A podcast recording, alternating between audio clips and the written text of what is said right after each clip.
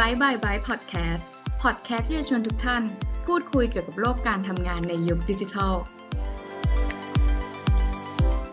สวัสดีครับ กลับมาพบกับ episode ที่ 3 ของรายการ A Bite of Byte นะครับ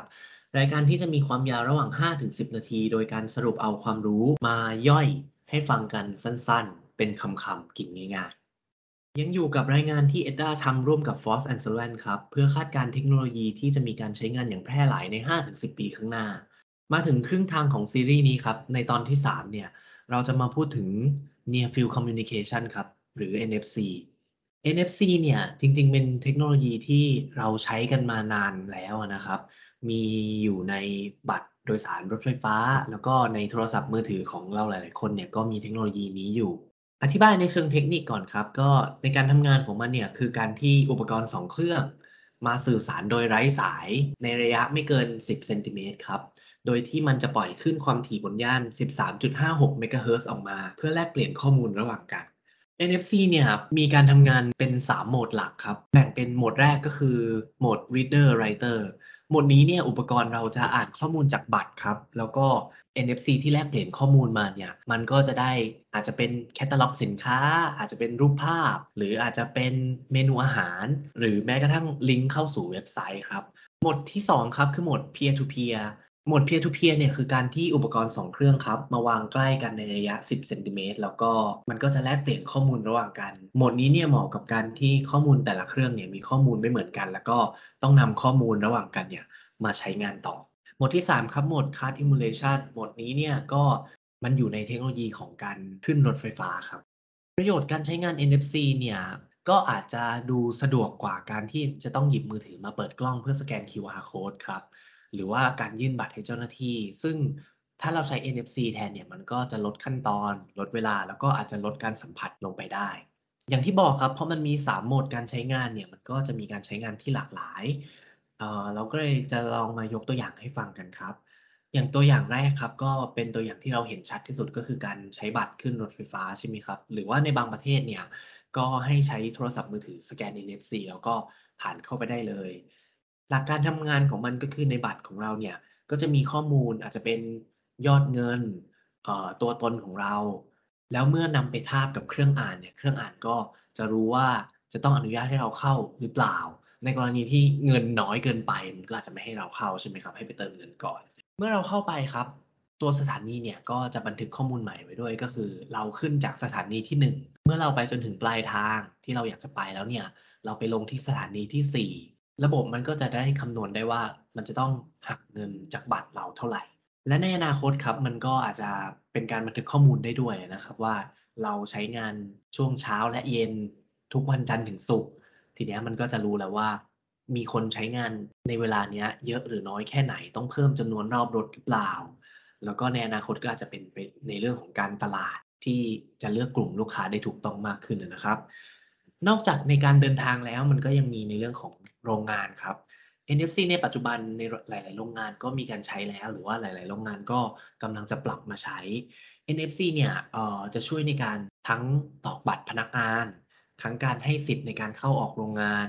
ให้สิทธิ์ในการเข้าออกในบางพื้นที่ของโรงงาน ไปจนถึงสิทธิ์ในการใช้เครื่องจักรครับ นอกจากสิทธิ์ในการใช้งานเครื่องจักรแล้ว ก็อาจจะมีการสแกน NFC เพื่อดูคู่มือการใช้งานเครื่องจักรได้ด้วย โดยที่เราไม่จำเป็นจะต้องวางคู่มือไว้ข้างๆ เครื่อง ซึ่งมันอาจจะฉีกขาดหรือเลอะเทอะได้ f o r c e and Sullivan ยังคาดการณ์การใช้งาน NFC ในอนาคตเอาไว้หลาย ๆ ปีเลยนะครับ อันนี้เราก็เลยจะลองดึงมาดูตั้งแต่ปี 2566 จนถึง 2570 เขาก็มองว่ามันจะมีการประยุกต์ใช้ในสิ่งต่างๆ มากขึ้น เราลองดึงมาครับปี 2566 เนี่ยเขาก็บอกว่า NFC เนี่ยจะไปอยู่ในการเรียกดูข้อมูลสินค้าปลีก ก็อาจจะเป็นแคตตาล็อกสินค้า อาจจะเป็นเมนูอาหาร แล้วก็อาจจะมีสิทธิ์ในการใช้งานเครื่องจักร ในปี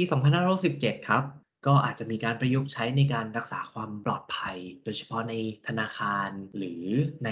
ผู้ให้บริการต่าง ในปี 2568 ครับ ก็จะเป็นการพิมพ์เอกสารด้วยอุปกรณ์เคลื่อนที่ โดยที่เราอาจจะไม่ต้องมานั่งสั่งจากเครื่องแล้วอะไรอย่างเงี้ยครับ ปี 2569 ครับ ก็จะเป็นบ้านอัจฉริยะหรือ Smart Home ซึ่งอันนี้ก็อาจจะมีการประยุกต์ใช้ร่วมกับเทคโนโลยีอื่นๆ เช่น IoT ที่เราเล่าให้ฟังในตอนที่ 1แล้วก็ปี 2570 ครับ ก็จะเป็นการโฆษณาเฉพาะบุคคลในสินค้าปลีก ซึ่งอันเนี้ยก็อาจจะช่วยในการ Marketing โดยที่เราจะเลือกกลุ่มลูกค้าได้ตรงมากขึ้น แต่ว่าก่อนที่จะไปถึงตรงนั้นครับ NFC เนี่ยยังมีความท้าทายในการประยุกต์ใช้ โดยที่ในปัจจุบันครับ Frost and Sullivan ก็ประเมินว่าในไทยเนี่ยยังอยู่ในแค่ระยะเริ่มต้น คนที่เอามาใช้งานเนี่ยก็มักจะเป็นธุรกิจขนาดใหญ่ ไปจนถึงขนาดกลางค่อนใหญ่ เราอาจจะเห็นเทคโนโลยีนี้ในห้างสรรพสินค้าใหญ่ๆ หรือว่าธุรกิจที่มีสาขาเยอะๆ เพราะว่าเขาอาจจะมีเงินทุนนะครับ อุปสรรค 3 ข้อครับ ข้อแรกก็คือ 1 NFC เนี่ยเป็นเทคโนโลยีที่จำเป็นจะต้องมีอุปกรณ์ ซึ่งค่าซื้ออุปกรณ์เนี่ยมันก็จำเป็นที่จะต้องใช้เงินลงทุนทำให้ผู้ให้บริการเนี่ยก็อาจจะมีอุปสรรคตรงนี้ด้วย ข้อ 2 ครับ เรื่องความปลอดภัยและความเป็นส่วนตัวเนื่องจาก NFC เนี่ยเป็นเทคโนโลยีที่แค่เอาอุปกรณ์ 2 อันมาวางใกล้กัน แล้วมันก็จะแลกเปลี่ยนข้อมูลระหว่างกัน มันทำให้เราเนี่ยอาจจะเสี่ยงที่จะโดนขโมยข้อมูลส่วนบุคคล หรือว่าเราอาจจะถูกส่งมาแวร์เข้ามาในเครื่องโทรศัพท์เราได้ แล้วก็ข้อสุดท้ายครับ เรื่องการสนับสนุนจากภาครัฐที่จำเป็นจะต้องมีความชัดเจนมากขึ้น ว่าจะสนับสนุนเทคโนโลยีนี้หรือเปล่า เขาก็ยกตัวอย่างขึ้นมาครับว่าในต่างประเทศครับในประเทศญี่ปุ่นเนี่ยกระทรวงเศรษฐกิจการค้าและอุตสาหกรรมหรือเมติเขาก็เคยมีโครงการหนึ่งครับชื่อว่าโครงการสะสมแต้มโครงการนี้เนี่ยมีจุดประสงค์เพื่อจะให้คนญี่ปุ่นทั่วไปเนี่ยหันกลับมาใช้เทคโนโลยีโดยไม่ใช้เงินสดมากขึ้น โครงการนี้ครับจัดทำทั้งหมด 9 เดือนไอเดียของโครงการครับ คือเมื่อใช้เงินโดยแอปพลิเคชัน ใช้เงินโดย e-wallet หรือชำระเงินด้วย NFC เนี่ย เราก็จะได้คะแนนสะสมกลับมา โดยที่เราจะได้คะแนนสะสม 2%ครับ จากการซื้อจากร้านค้าปลีกขนาดใหญ่ แล้วก็จะเพิ่มเป็น 5%ครับ ถ้าเกิดซื้อจาก SME แล้วก็ในบางร้านสะดวกซื้อเนี่ยก็จะมีการให้ส่วนลดทันทีด้วย เมื่อโครงการสิ้นสุดลงครับ ก็พบว่ามีร้านค้ามากกว่า1ล้าน1 5 0 0 0 0 ร้านค้าเข้าร่วมโครงการ แล้วก็ทำให้คนญี่ปุ่นเนี่ยมีความคุ้นเคยกับการใช้เทคโนโลยีต่างๆ แทนเงินสดมากขึ้น และนี่คือ NFC ครับ เทคโนโลยีที่เราเอามาแชร์กันในวันนี้ เหลือเทคโนโลยีอีก 2 ตัวในซีรีส์นี้ครับ จะเป็นอะไรเอาไว้ไปติดตามกันครับ ติดตามสาระดีๆ จาก EDDA ได้ที่ www.etda.or.th หรือ Facebook Page ETDA Thailand และอย่าลืมติดตาม Bye Bye Bye Podcast ของเราได้ที่ SoundCloud Spotify Apple Podcast Google Podcast และ YouTube ในช่อง EDDA Channel